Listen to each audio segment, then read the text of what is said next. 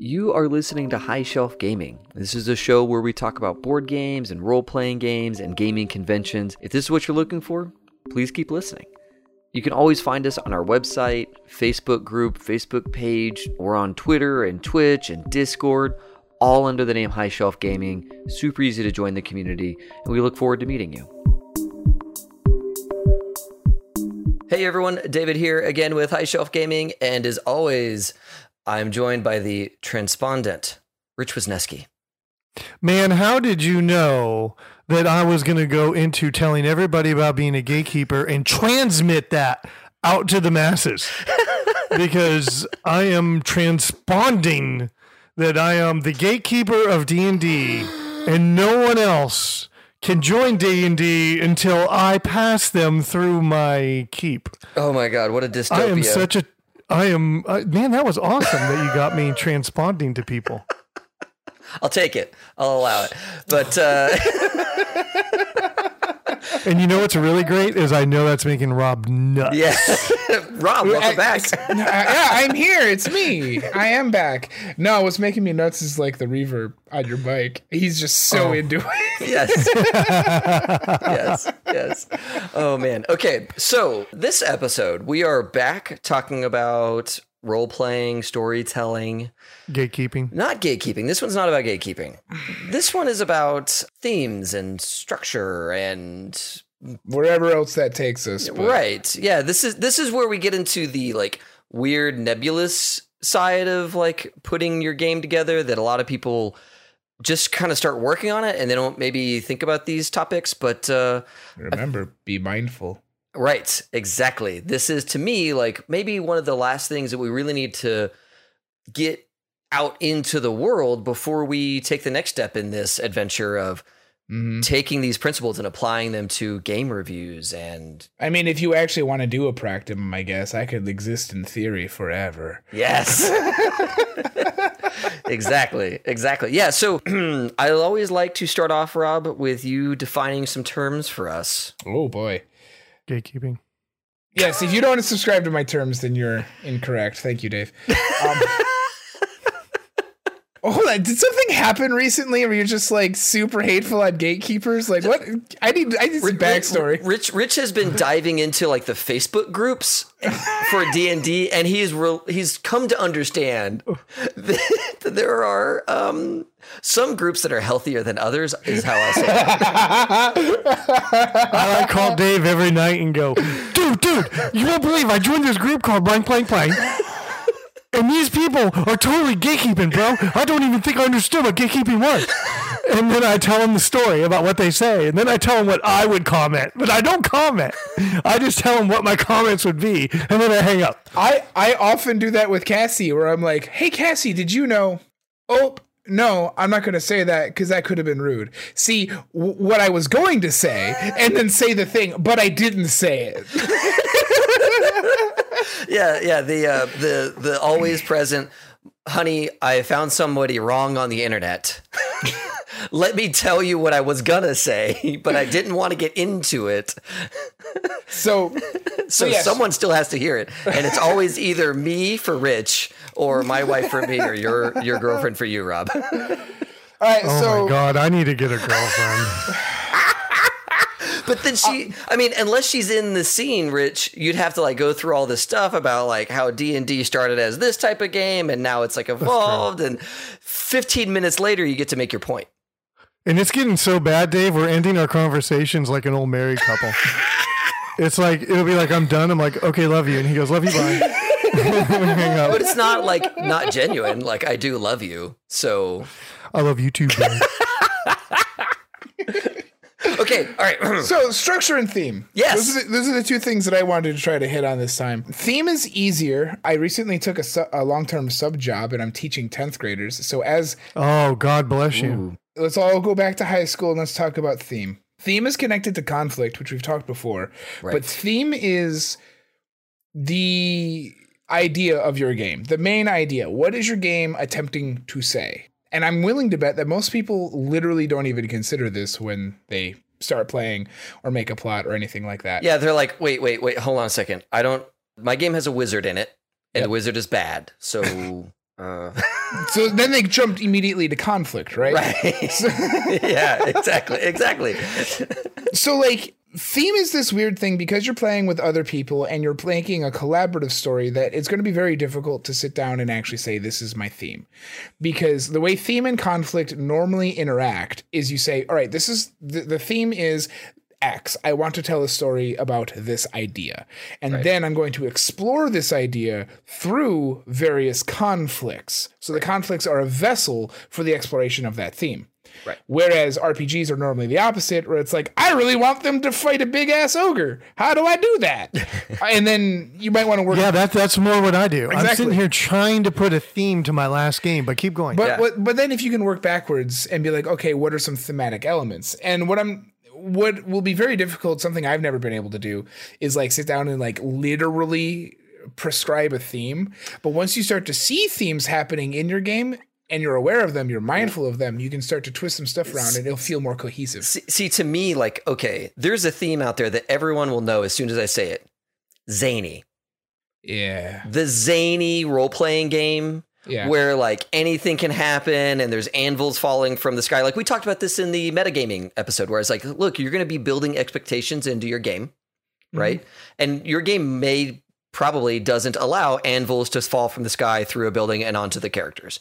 And and that's because the theme of the game doesn't allow for that. hmm But if you are in a game that is zany, then mm, maybe that does happen. I would disagree in a very specific way about your thing, your theme of zany, and call that tone, which is different. So, like for for example, let me give you an idea what happened in my uh, Call of Cthulhu game. I never, I did not set out to create a theme. I just had the conflicts and all of that, the the basic plot. But then, as we played, it became true that one of the main antagonists was antagonizing the players by watching them through mirrors with a spell. So whenever they saw their own reflection, they started to become like worried that they were being spied on. And then this idea of like seeing yourself is a sense of worry. I then was able to adapt that into other scenarios where it's like I had a character who's a bad guy put on glasses and then as he put on his glasses I remarked how like and now you see yourself in the reflection of his glasses and just like just like oh this is this is bad. This is weird. Because that's a normal thing right? Like glasses reflect. Right. but the theme of like self introspection and uneasiness through that? Like what does it mean to be aware of yourself through hmm. the mirror and the bad guys are watching you? That was able to go through like they went to a lake and they're like okay i don't want to look at this lake too much because they could be watching us. And then eventually they started getting into other things like are they somehow aware of my own mind because it's called cthulhu so like weird shit happens Sure, yeah. but but that's what I mean is like okay, as I accidentally did a did a couple things through my settings, I was able to see that those happened, and then I could do more on purpose later. Y- uh, Yes. Okay. Okay. I, I totally agree that themes can emerge out of your game. For sure. And you might think my game is about this, but as the players interact, well, they really gravitate to different themes like interpersonal relationship conflicts and all that kind of stuff. And it's really about, uh, I don't know, their their ability to relate in meaningful ways to one another, or like a prejudice, like fantasy racism is like Yeah, a fucking trope at this point for sure. but prejudice is absolutely a theme that you could that is in some games and and is baked into like the original settings of D&D bake in a lot of you know elf versus dwarf versus human mm-hmm. prejudice. Absolutely. In one of my Pathfinder games, I had a character, I had a player who was playing a character who eventually adopted this kid essentially because he was starting up this little ragtag group of like little fighters, and he was really impressed by this child one kid. soldiers got it Chi- yeah, child soldier, and he was really impressed by one of them, and then kind of took him under his wing, and it turned into fatherhood. So then that allowed me to use other characters to display other aspects of fatherhood, and then he, that player specifically, his character ended up just righteously hating uh, an enemy, an antagonist that I had created, who was a bad father because of what he had done. Right, because he wasn't he he didn't think of himself as a dad, but it was definitely a fatherhood figure. neat so the theme of parenting and mentorship came up and so it was like okay well this now gives me a vehicle to introduce a conflict that rides on that theme of you are a good parent in this game. Let me make a bad guy who's a bad parent in this Yeah. game. That you now hate because of this thing. Not maybe they didn't do anything to you, but you hate them for this aspect of themselves. Literally made a foil based on the character. Absolutely. Neat. Okay, so I've got a question, and it kind of relates because I was well, it has to relate. We're in this podcast. Um, I was, um, Or I cut you out. I don't know. or, or you just edit this part. Edit, start edit. You know, Jack, the guy who does all of our editing, I just yell start edit. He takes care of business. But anyways, I was looking through some of my books, and I've got the AD and D with Cthulhu characters in the monster manual, right? You've got the like the one. Yes, and, and there's a lot of the first editions, right? But uh, but I was sitting there going, you know what? Wouldn't it be fun to have a D&D game with Cthulhu in it? Because you've kind of got me doing this Cthulhu kick, right? Good. And so as you're talking about themes, I go, huh? How would the theme be? Would a theme be they need to save the world from the madness, from being overtaken by these evil things? Is that the theme? Or is that Th- that's the goal. okay? That's the goal. So How do they what accomplish could it? be? How do they I, accomplish? I it? think That's the theme. well, I think insanity and madness are themes. or the themes? Yeah, Tho- like, those are if- themes. Yeah, absolutely. Because Because it's really easy to get confused on theme. It really is. Yes. Like hence why, yeah, I want to dive through that. Like if I was making this game, my theme is to say, my not my theme. The condition is there. What was it? I'm sorry, it wasn't the condition. I condition. said goal. The goal is to save the world from dropping into madness or, or dropping into this chaos Yep. from these evil creatures coming out and taking over. Right. Yep.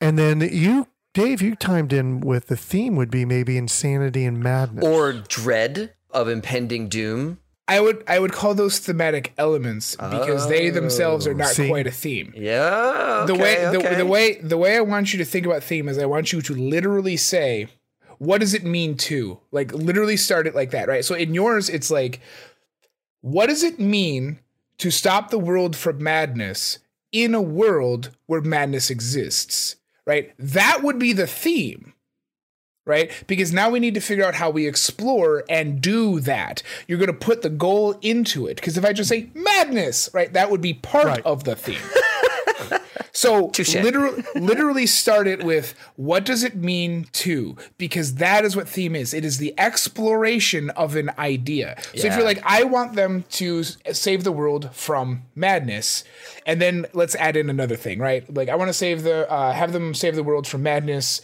from an evil cult who has taken over a village, right? Sounds great. yes. What does it mean to save the world from madness when society has bought into the end of the world? How do we explore that idea? Oh. Yeah. Right. Okay. So that literally just by saying that, I'm like, oh, great. Okay. So they have a hierarchy. They have like government Yep. officials who are in on this. right. Yep. They're going to censure the players in ways that they like they literally have to fight the system, which now we're into player versus society. Right. And, And now, and by the way, now I've got tons of great movies as reference Right. yep. as to how those things have been overcome by people that, um, you know, like the Illuminati. They've had they've Yeah. had their their people in charge, Right. and now these people are trying to fight through the charge. X Files. You know what I mean? Where we're starting to get into so many ways of how you get through that theme. And, and I want to say that genre influences some of this stuff too, because Oh, for sure. Because like in a cyberpunk game, the fighting society, fighting government officials, that theme exists, but it is colored by the genre of cyberpunk. Yeah. Whereas the uh, you know a gumshoe game where it's a you know 1950s like uh, detective game.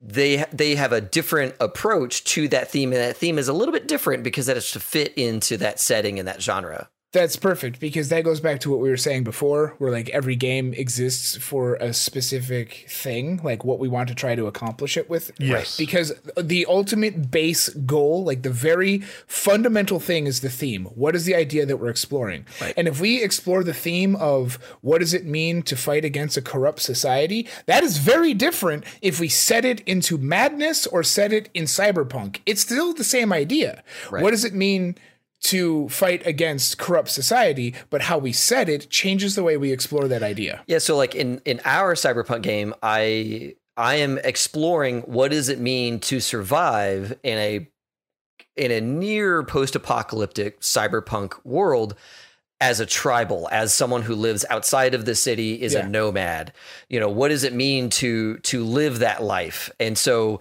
the characters and all the things they run into fit into that that mindset none of them are you know i'm not suddenly going to have a game where they're all in a high rise someplace dealing with office politics because Yeah. that has nothing to do with the theme of nomad survival in uh, cyberpunk And that's why theme is a really weird thing when it comes to RPGs because it exists. It must because of setting and conflict, Right. but it's not really often uh specifically expressed because it's more of a writing technique. It's just one of those things where like if you become aware of it and can use it, if you're mindful of it, your game will feel more cohesive uh, like as bookends. I think that that's what can happen though, is because when people aren't thinking about it and they've been playing the game for say five, six sessions, somewhere in there they start to introduce new elements.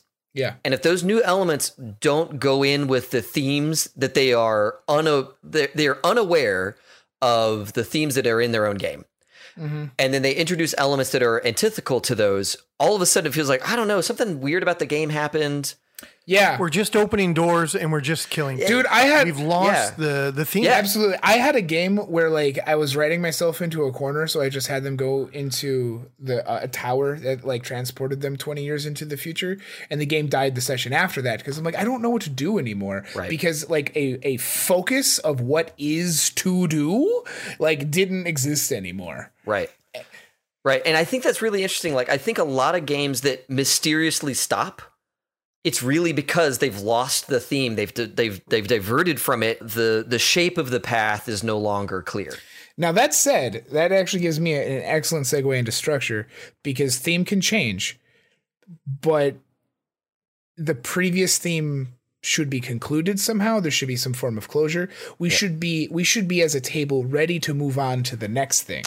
Right. Yeah. So, like, if I go back to my Cyberpunk game as an example, one of the stated goals of some of the players is to form a powerful structure, right? Yeah. And so at some point, surviving as a tribe will stop being the theme and it will become how does a thriving tribe assert its influence on the world? Yeah. Right? Right now they have zero influence. They're they're like shitbirds, you know, but Okay, but, but and, as and do we all agree that's a theme? That next idea of how does a thriving tribe exert their influence on the world? Robert, do you like that statement as a theme? Uh I don't love it, but I don't think it's wrong. Okay. yeah, I'm just spitballing here, folks. Yeah, no, it's- it's and that's exactly what we're all but- doing. I'm trying to pick a little out of his Yeah. brain because I see where you're I- going now because that's very overarching, right? Right. I for How do I blank? how do I win conflict? Right. That's that's what I would add. Is like how how do Oh, I oh. as as Yeah, a yeah. tribe survive when conflict? Right, and I shouldn't. I should have included when there are competing uh, forces in the world or something along those lines. Right. Genres lend themselves to certain themes, as you said before, because one of my favorite themes is literally baked into Call of Cthulhu, my one of my favorite games, which is what does it mean to exist in a cold and uncaring universe when learning the truth literally damages you? Hmm. What what does that look like? Right. and then that's basically everything in Call of Cthulhu. Right, and if we go, if we go to D- Dungeons and Dragons, like the straight up, what does it mean to be a hero in a Yeah. world of of incredibly powerful villains, or what does it mean to uncover dark secrets Yeah, in a world that's not ready for them to be uncovered? You know, mm-hmm. uh, how how does one be a hero in this, you know, in this place? Those sorts of themes are rife in that game, and a lot of people love that game for that. I want to be a hero. yeah. And so I want to explore what it means to be a hero when XYZ is happening. I'm really glad we're doing this specifically because, like, I know what theme is in writing. You know, I know I know how to create it in something more static. Yeah. But like in a game, because we start with conflict, it's like let's say I want my players to go into a tower and fight an evil wizard, but they have a wizard, and then I'll be like, okay, so what does it mean to usurp a wizard who's using the same magic that you are? Like, now, great, we've literally just entered in uh, an identity crisis for the party with for the uh, party wizard. Neat. Neat. Yeah, if the player is into that, right? Because some players Yeah. like, fuck it, I just want to kill the guy. yeah, whatever, and then that just happens. But like it exists, and you know, sometimes as a GM, things are just for you.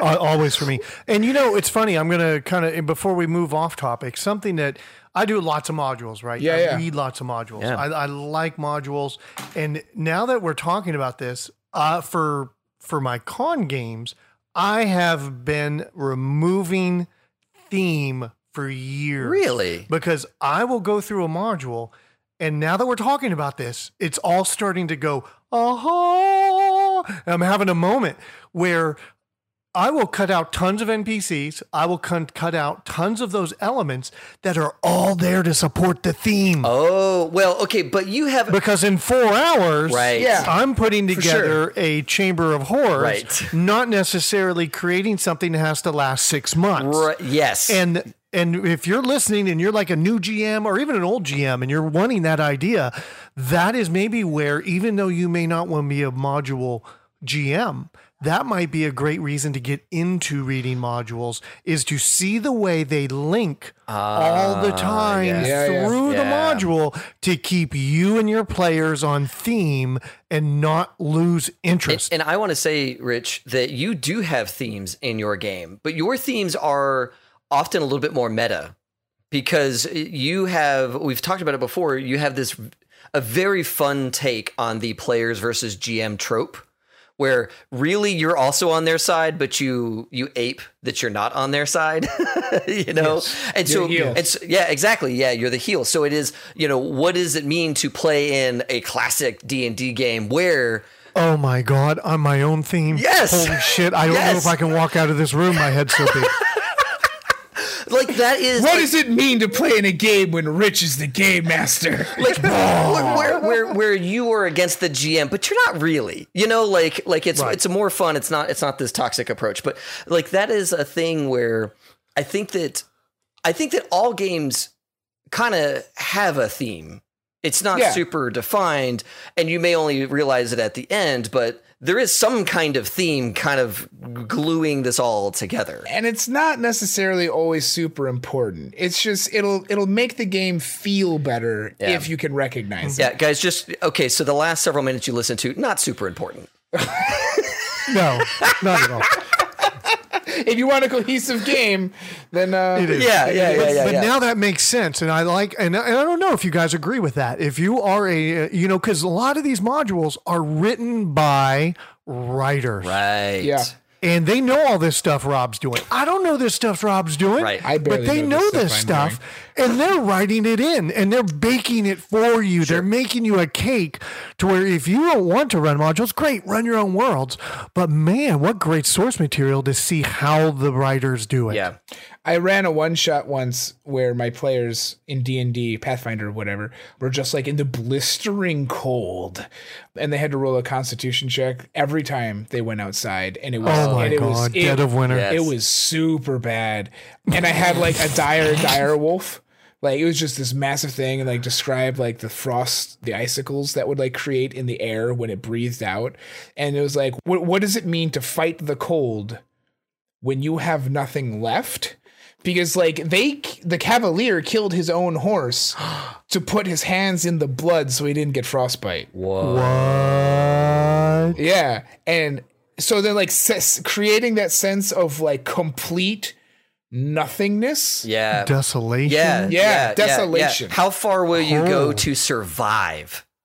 Yeah. You killed. He killed it. You killed his horse. He killed his horse. I put him in a situation where he seemed like it was the the best thing to do is to kill his own horse. Yes. Yes. And he that got like Luke Skywalker in But- that but shit. see- got all up in the, his NPC, the NPCs are important in that because they're the ones who are just like like little little Susie is like Cavalier Mister I'm hungry. well, and and okay, I want to put a kind of a, a, a button on all of this is that the theme is the vehicle by which you can give your players decision making power. Yeah. because because you were basically putting the theme in there of okay what are you willing to do to survive Yeah. Because the the other option is you just die, and that is always an option. that is always an option, you know. like that's absolutely I'm just gonna play for my death save. no. See, that's absolutely right because the theme is the vehicle by which you give your players decision making power. Because the theme is the vehicle by which you interact with the conflict. Right. And if your players are not interacting with the conflict, then the table has fundamentally and foundationally failed. Mm. yeah, and now your new conflict is how do I get them onto a conflict? yeah, okay. So okay. I fire my friends and I make new ones. so so let's talk about a little bit of structure because I feel like structure yeah. is is the way you introduce things and the way you build out all of this so that you can have themes come in and out so that you can have conflicts resolve or go unresolved or what have you man structure oh man i got a lot. And i'm interested in what you guys are talking about because you you wanted to do like a very meta thing of like how do you actually make your um your con games? Like how do you structure that at, as a table? Whereas my thing is like how do i structure this particular session? How do i structure this scene? How do i structure this combat? How do i structure this attack? Like i can i'm happy like talking a very specific plot structure. Yeah and using the same model in different levels so i'm all about here is my model and i can scale it up or scale it down for the yep. thing i'm into i love that um, so let's definitely talk about the model and how some examples there. But I do want to give people some. I am making a game for a con. Here's yeah. how I can structure that. I want to make an epic campaign. Yeah. How can I structure that? Um, so I have some things for those. Uh, Rich, I think you do too, because you've made so many modules. Oh. Yes, yeah. I will definitely have some so comments because I love clarifying this through because I, I feel like I'm I, I've of course I feel like everybody's like me, right? Yeah. So when I say things, I look for how do I get your explanation out of you right. the way I understand. It's, it's okay. You're just calling me mind blind. That's all right. yeah. So okay, let, us uh, let, us put some let's put some more definition or some more clarity on what structure is. Happily. Yeah. So I'm I'm teaching this right now in English and I love it. Awesome. it's a thing that it's a thing that everyone should Oh my god, you're of. doing 10th grade English and 12th. Ah, oh. okay. Well, at least at 12th you could really end up with some fun kids in there. It's true. In 10th grade, their hormones are going so hard. They, I can't even imagine they pay any attention. Actually, my 10th graders, some of them I, am in a weird weird area. It's pretty okay. Okay. So structure, everybody's going to remember this. Eh, at least they should exposition rising action climax falling action resolution so it's it's that idea of like i start at a point and i keep going. That's the exposition. This is the setting. This is explaining where we are and why. Right. Rising action that the immediate point at which we go from a flat line to a rising point that that like jag that is the conflict the introduction of conflict. Right. Then we go up through rising action. Things are becoming more tense. There's more suspense until all of a sudden there's a climax. Now when i say climax the reason why that's so important is because that is the point. That is the point where something has happened and we can never go back. Right. If yours, if your story, if whatever just happened, like you could like you know walk back on that or you know if you can backpedal on that a little bit then you didn't you didn't rise enough nothing right. can, can be the same right. the world has changed right okay i got an example yeah yeah all right last con last con game i did they're in this set of hallways, right? And I know what needs to happen at the end of this set of hallways is they got to get to this one room, right? Yeah. And this one room, they they start in the hallway, things start to get tense. There's a trap. All of a sudden they go in a room. Oh, there's a monster. Oh, yeah. Oh, they go in another room. There's a mold. Oh, they go in another room. Oh, they're taking damage. And then they get to the hallway, they get to this last room. There's the key to go to the next place. And it literally was a physical key, right? Sure that to me was what I just did because now they got the key, they can move on to the next piece. I don't, you know, there's no, I guess they could go backwards, but there's no going back. They've done what they needed to do in that area and they're ready to move on to the next stage what, of the game. Yeah, no one else what can ha- take am that I, key. Am I, am I taking this right? What happened right before they got the key? Oh, it was a, it was a joke trap room that the key was part of. and I, I know it was it, but it was conflict with a trap, the- you did conflict the- with people. Yeah. And the, the joke thing was is as they went to go touch this thing, everybody got uh, hit with a spell of laughing that were touching it, but only three people could ever be affected at one time. So as the fourth person's touching it, they could get it. But by God, they held off having the third person touch because two people are giggling their asses off and they're wondering what's going on. So that was kind of getting them to where they got to the fourth Then- person. Yes, I agree. That would be your climax. Yours is a little bit weird, weird because it's actually a. Uh, it's playing against what a climax typically is, but that is definitely the climax. It was the Then a- anticlimax. After the climax is the is the falling action, Right. which is now that the world has changed, we're now settling into our new world, Bingo. and and then there is the resolution, which is now that we have settled into our new world, what is our new setting?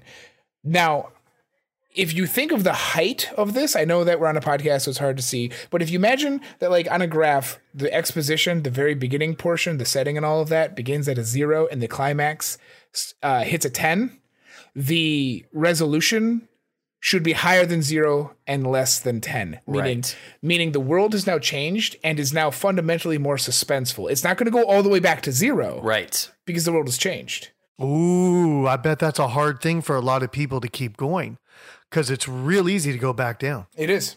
Now, now this idea, right? This this plot structure. I have two things to say on it really quick. The first is you can increase it into such a huge scale for like this is how the arc of my entire campaign versus this season versus this session versus this next hour versus literally this turn in combat like it, the whole thing works for everything it's not a thing that exists in a vacuum, right? This one plot structure, because the resolution of one action, because it has increased the overall suspense. Because remember, the ending resolution is higher, the suspense is higher than the beginning exposition. Yep. The ending resolution is the next exposition. Right. So it's just another structure following it. Right. This I think this is unique to perpetual games where at the end of the session or at the end of that chapter or at the end of whatever story unit that is, that informs the next one and basically all of unit 1 is exposition for unit 2. Yeah. Players and and and GMs and everybody who's sitting at the table, this is a thing that just happens. And so if you fight it, you're really kind of going against what we're all here for. Like things Yeah. should get more intense. Yes. Things should And get people want that. right. Yeah. Yeah. If if you're if you're a player at a game and you have the reluctant character, that could be fun so long as that reluctant character has a building of attention and then there's some sort of climactic event where then that character is changed and maybe they're less reluctant in some way. Mm-hmm. But like I find the reluctant character a lot of times is actually pushing actively pushing against all of these things that are integral to the structure of a story where Right. we want to get to rising action. And if the reluctant character is actively fighting any approach to makes the game more suspenseful or more whatever, they're really fighting like a law of nature. the the the rising action if the rising action plateaus from a character that's like watching goku in filler episodes do nothing Yeah, yeah, no, it, you're absolutely. It becomes a filler session where it's like, and that happens, folks. It happens if you have a session. Walking Dead. Where, yeah, if you have a session where kind of nothing happened, that's probably because something stalled on the structure side, and sometimes you have to deal with that, right? Because someone has made a decision in the game that stalls a bunch of other things.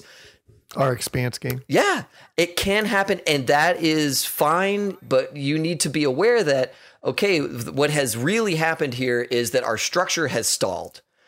the the other thing because i want to get back and say another thing but what i like what you're saying about this is when the reluctant player for players you need you must please meta be aware of your position in the game because if you fight the rising action and never allow your character to actually perform whatever climax is happening in their story, it will always feel weak and it will never be as good as it could be. Right, right, and and I think we're I I kind of threw this player out there because it's a very easy um uh sandbag to punch on.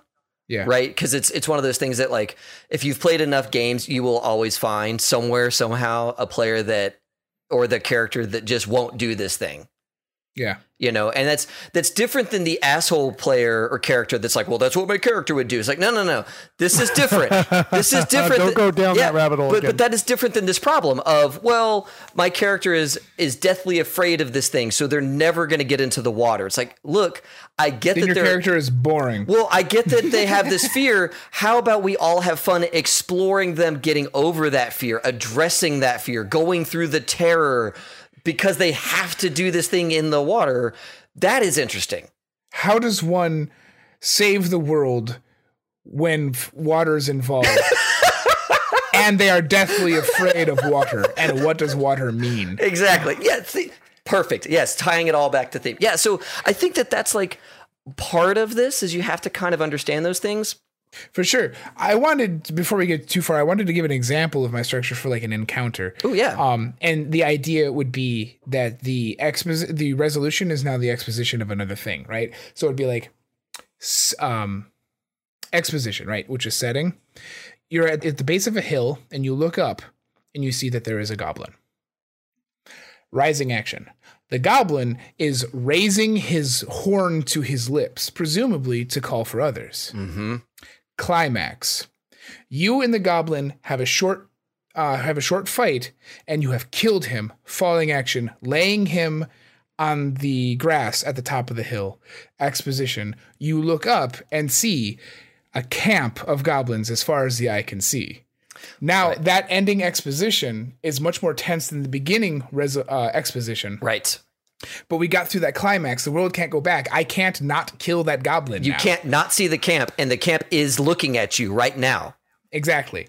And now, how you deal with that camp goes into the next rising action, climax, Right. falling action, and exp- and resolution. Yeah, I love that. See, I think that I think if if players and and GMs are thinking in these terms, it's like okay, um, there's a lot of little little climaxes, a lot of little things that go to building for something greater. And if we get off the train, God, this is exactly why combat sucks in D and D because it's just like, all right, now I roll and I attack and you miss because the falling action, the rising action doesn't go anywhere. I attack him, I roll, you miss. I attack him, I roll, I miss.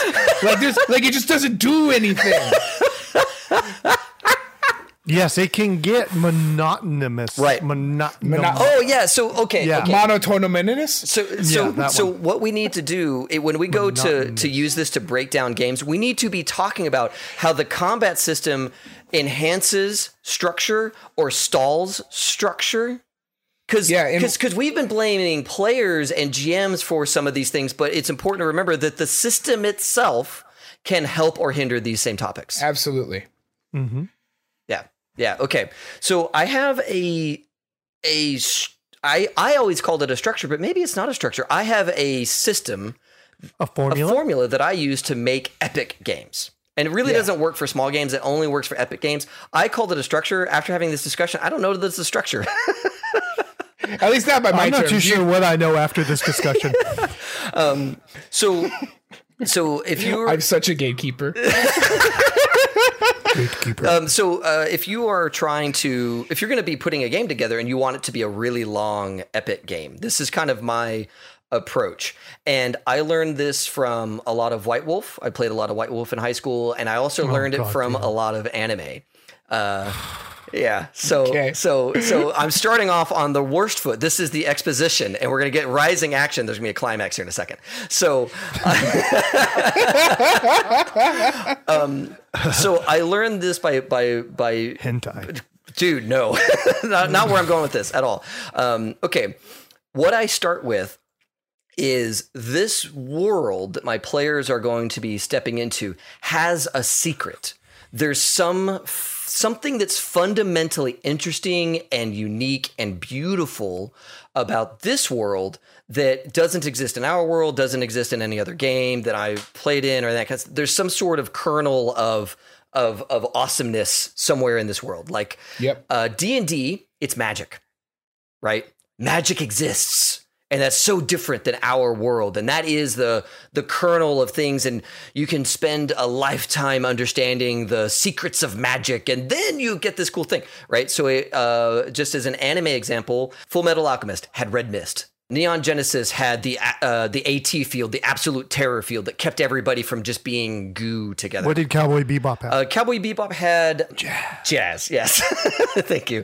But either way, there's some sort of like for an epic game, I, I plant some sort of epic truth to the world that shapes the world and all that kind of stuff. And from that, I figure out how the world kind of works, who has knowledge of this powerful thing, who has mastery of it, that kind of thing. And, and that influences a lot of things. And I build out power structures and all those things from there. And then I get into, well, at the neighborhood level, how does this great secret enter into the game? As an example, I've got a a game where the prince of a vampire game was was hidden away and that was the great secret where is the prince so you know what's going on mm-hmm. with this but at the street level all of the players that were vampires were being influenced by the prince and competing factions and they didn't really know about it at first because yeah. they hadn't figured out the big huge super secret of their world um, and the game is the after I've built all these things out with the power structures and all that kind of stuff, and I get I get some sense of how it is on the street level, the game is them maybe accidentally poking against this secret, poking against this great power, and then becoming aware of it, and then mm-hmm. deciding if they want to engage with it or if they want to reject it, if they want to do something greater with it, that kind of thing. And then they have the option of destroy it, uh, work with it, try and mm-hmm. master it, and try and become its master and that that is really the climax of my games. Because cool. they have decided that they are going to kill the prince that they have discovered. Or no they have him they know where he's hiding and they're going to use that as leverage to control the prince. Mm-hmm. or the prince is so powerful they want to work with the prince. So that becomes the climax of the game and then it's like okay chapter 1 done.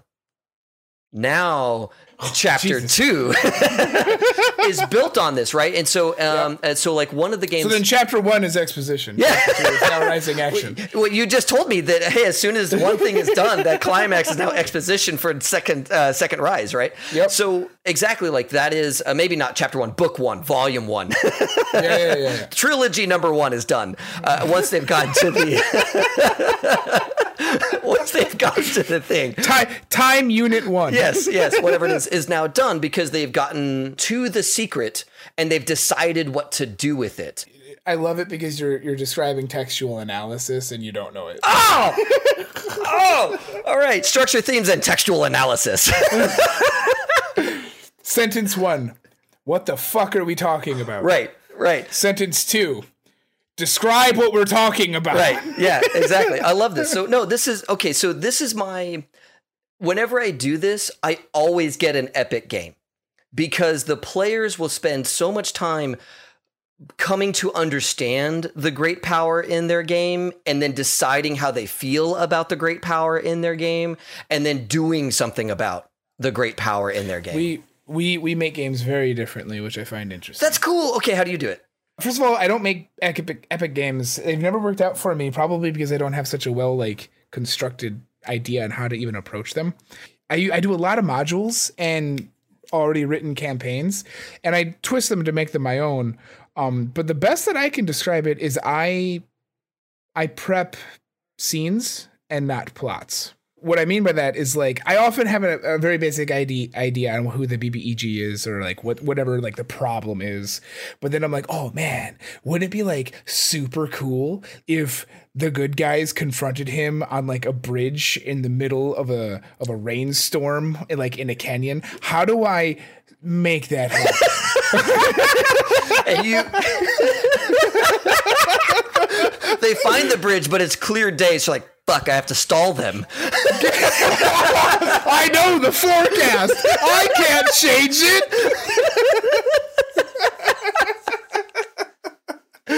so it's stuff like that. And um that that comes in with like knowing where you want to get. Yeah. Because the way I GM is, it know is a lot of like I know where I want to end, and I don't know how I'm going to get there. Right. And and how I want to get there can be any number of ways.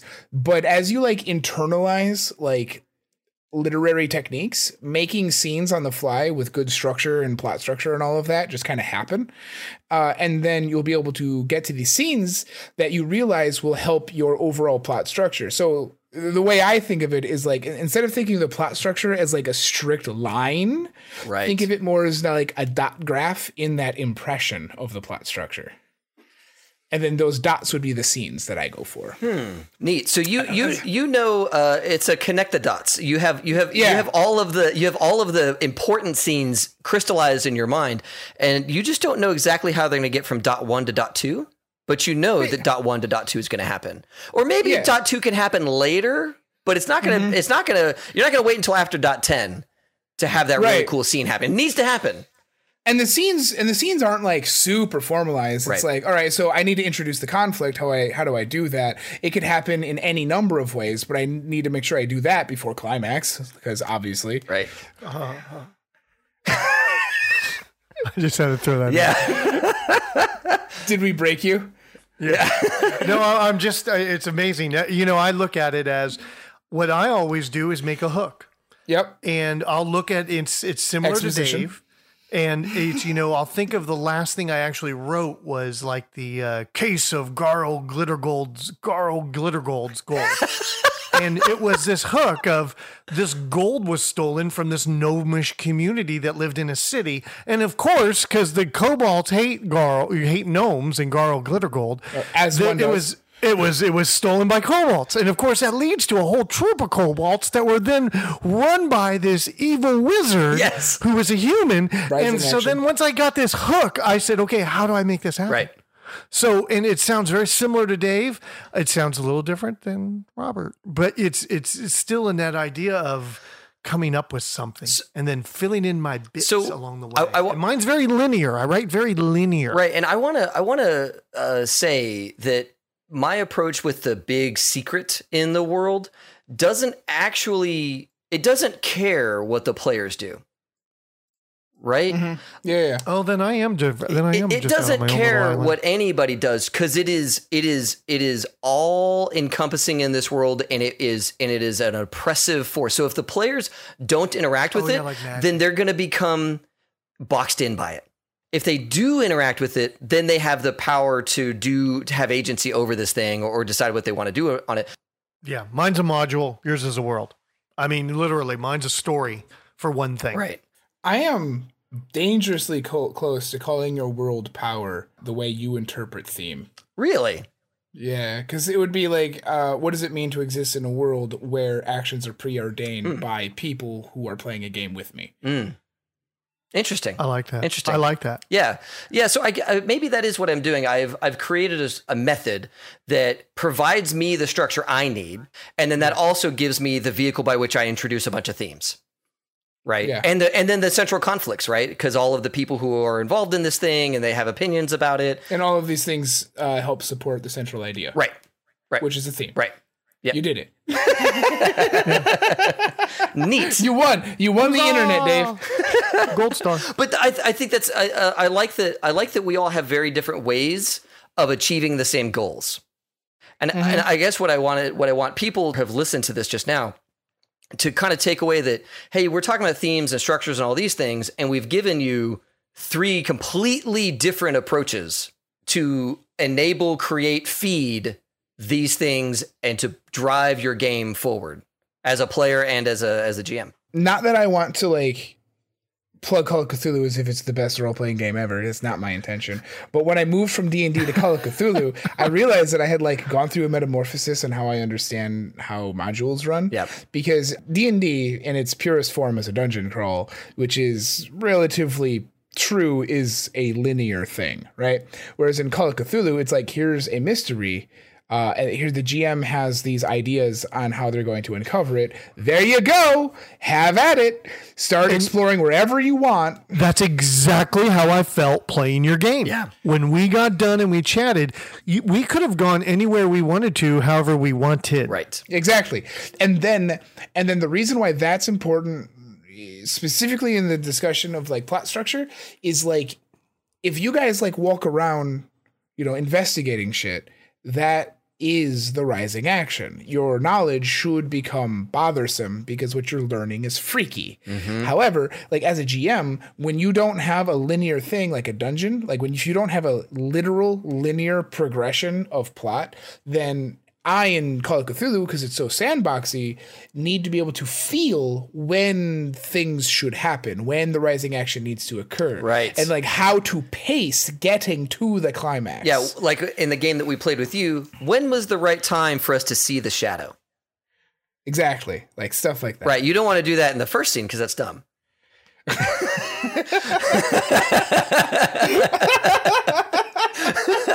Spoken plainly.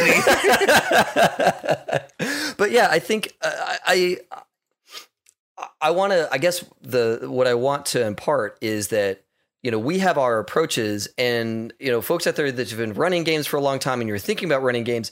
Our approaches are the ones that we've all come to after years and years of running games, right? Yeah. everyone is going to come to this with their own kind of background and cultural understanding and what's true for them and they're going to invariably interact with theme and structure in the way that is unique to them Mhm. and they might find some of what rob said or what some of what i said or what rich said useful to them as tools but it's one tool in a giant toolbox that they're creating for themselves right so as you're listening to this don't think that the way we're doing this is the right way it's just the way we do it and the way you do it is And the I right can- way for you Yes, and I can tell you what I've been getting out of this is changing my thoughts on the next time I run a game. It is definitely, and I hope that's what happens to people, is it maybe expands what they do, makes it more entertaining, Right. figures out ways to add in these elements to actually en- en- enhance the play. and- you know, get away from it's just rolling And I wanna say- being mindful. Yes, ex- Mindful. exactly. We're bringing up these topics to make you mindful. that. and also, guys, we've had this whole like GM, DM bias in this whole discussion. As players, your own characters are going through their own structures and themes and arcs, and you need to know what the themes of your character are. I have a thing for that. Oh, okay. I brought a thing because the uh, Robert Coy theme player chart. if it's not this, it's wrong. Because uh, Rich last time asked me for like some of my materials. One of the things that I found that I had done that most people do do, but don't necessarily have it specifically formalized, is a thing that I found on Reddit. Reddit called the knife theory. Did you ever hear about the knife theory? Yes. No. Yes. Do it. Oh, I love the knife theory.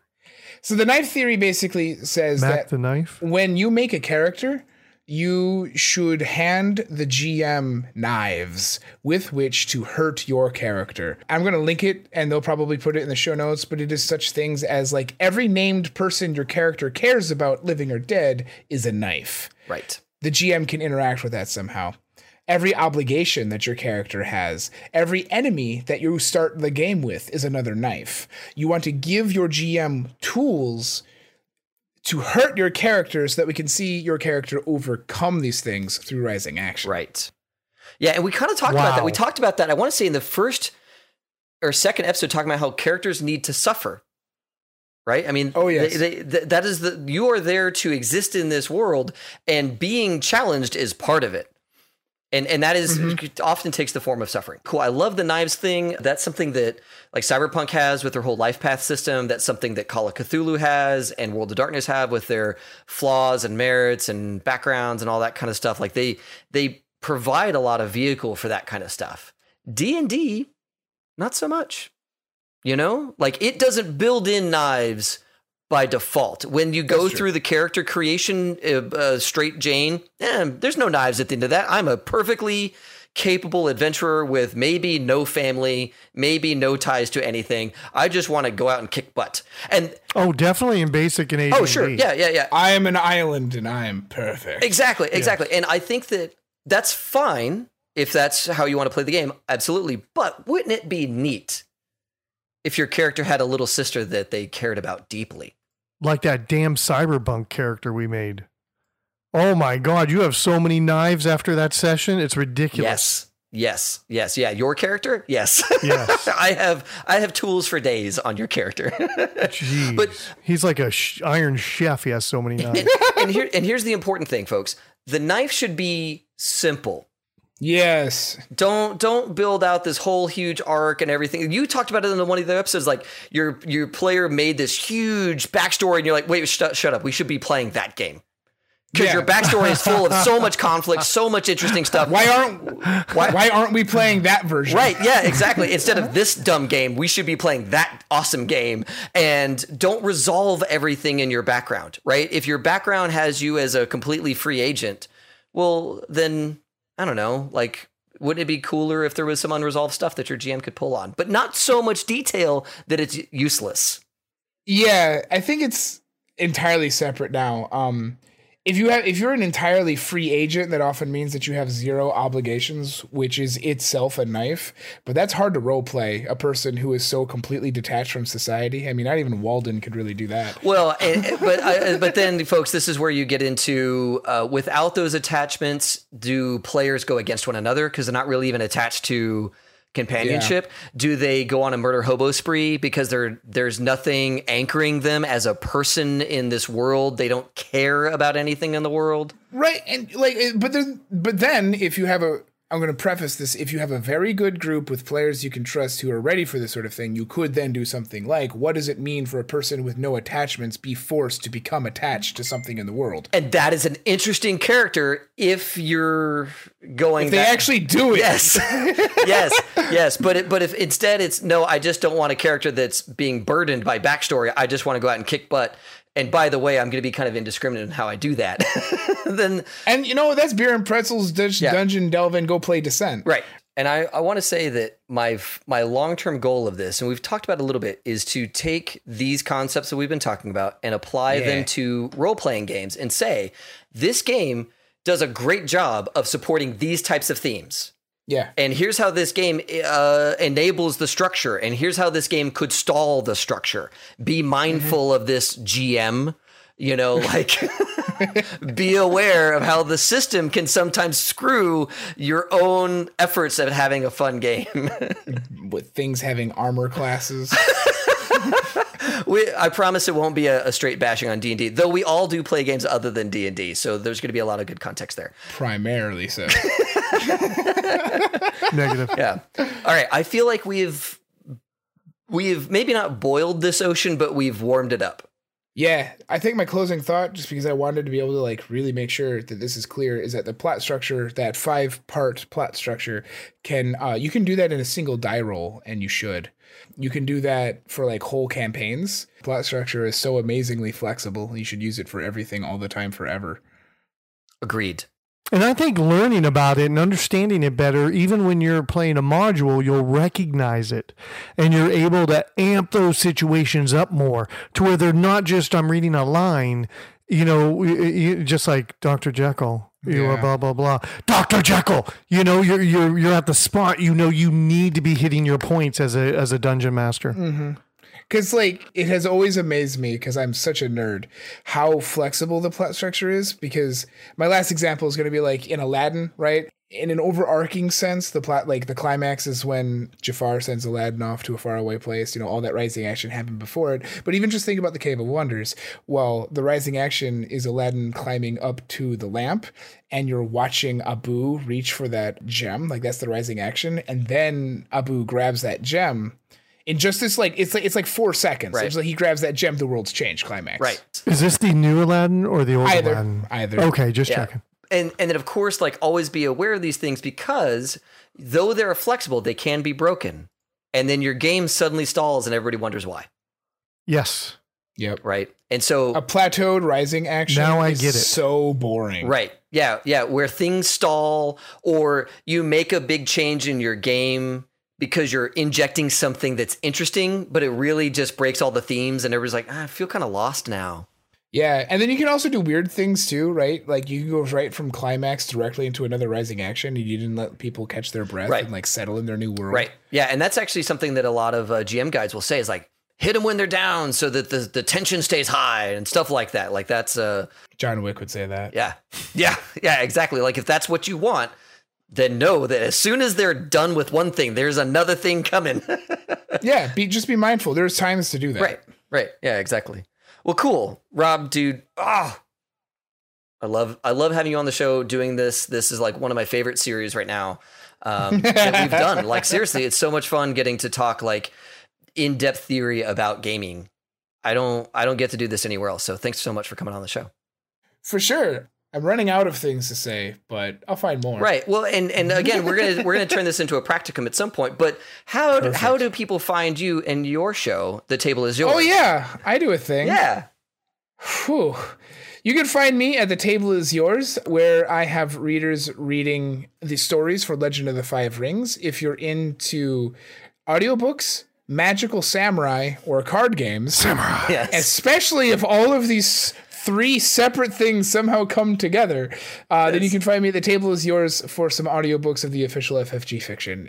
Yes, yeah, and it's it's a it's a really cool project you're doing. You have a Patreon and all that kind of stuff. Uh, dis- Oh, yeah, Discord. yeah, that's the thing. We'll we'll link all that stuff. We'll link all that stuff for you. Yeah, It's all new. it's so new that sometimes I forget to charge. that is awesome, awesome. Well, everyone, uh, thanks a ton for tuning in. This probably was a longer one again, but that's how it goes with us because we love diving deep into these things. Oh, man, so good. Uh-huh. God damn it, Rich. Oh my God. All right. Everyone at home, thanks a ton for listening. As always, have fun and play well. May all your rolls be crits. Thanks for listening. This episode was produced by me, David Gillespie, with music provided by Taylor Guillory. Our web presence is managed by Amy Nelson. And if you like our style, please leave a review for us on iTunes. It's the best way to help people find us. Most importantly, though, feel welcome to connect with us on Twitter, our Facebook group, Discord server, our Friday night Twitch streams, and our website, all under the name High Shelf Gaming. We really look forward to talking and playing games with you. Well, it's like uh, don't salt it before you eat it, right? We have that. We have a similar rule, right? Really? Aren't you supposed to like taste it before you decide to salt it? You should, because fucking people are addicted to salt. They fuck up my cooking. Dude, all I know is ketchup goes on everything. Fuck. Jesus. All right, podcast over. I can't do this. I know how to trigger people. And you know how to trigger people? Get a steak and say, Can I get some ketchup?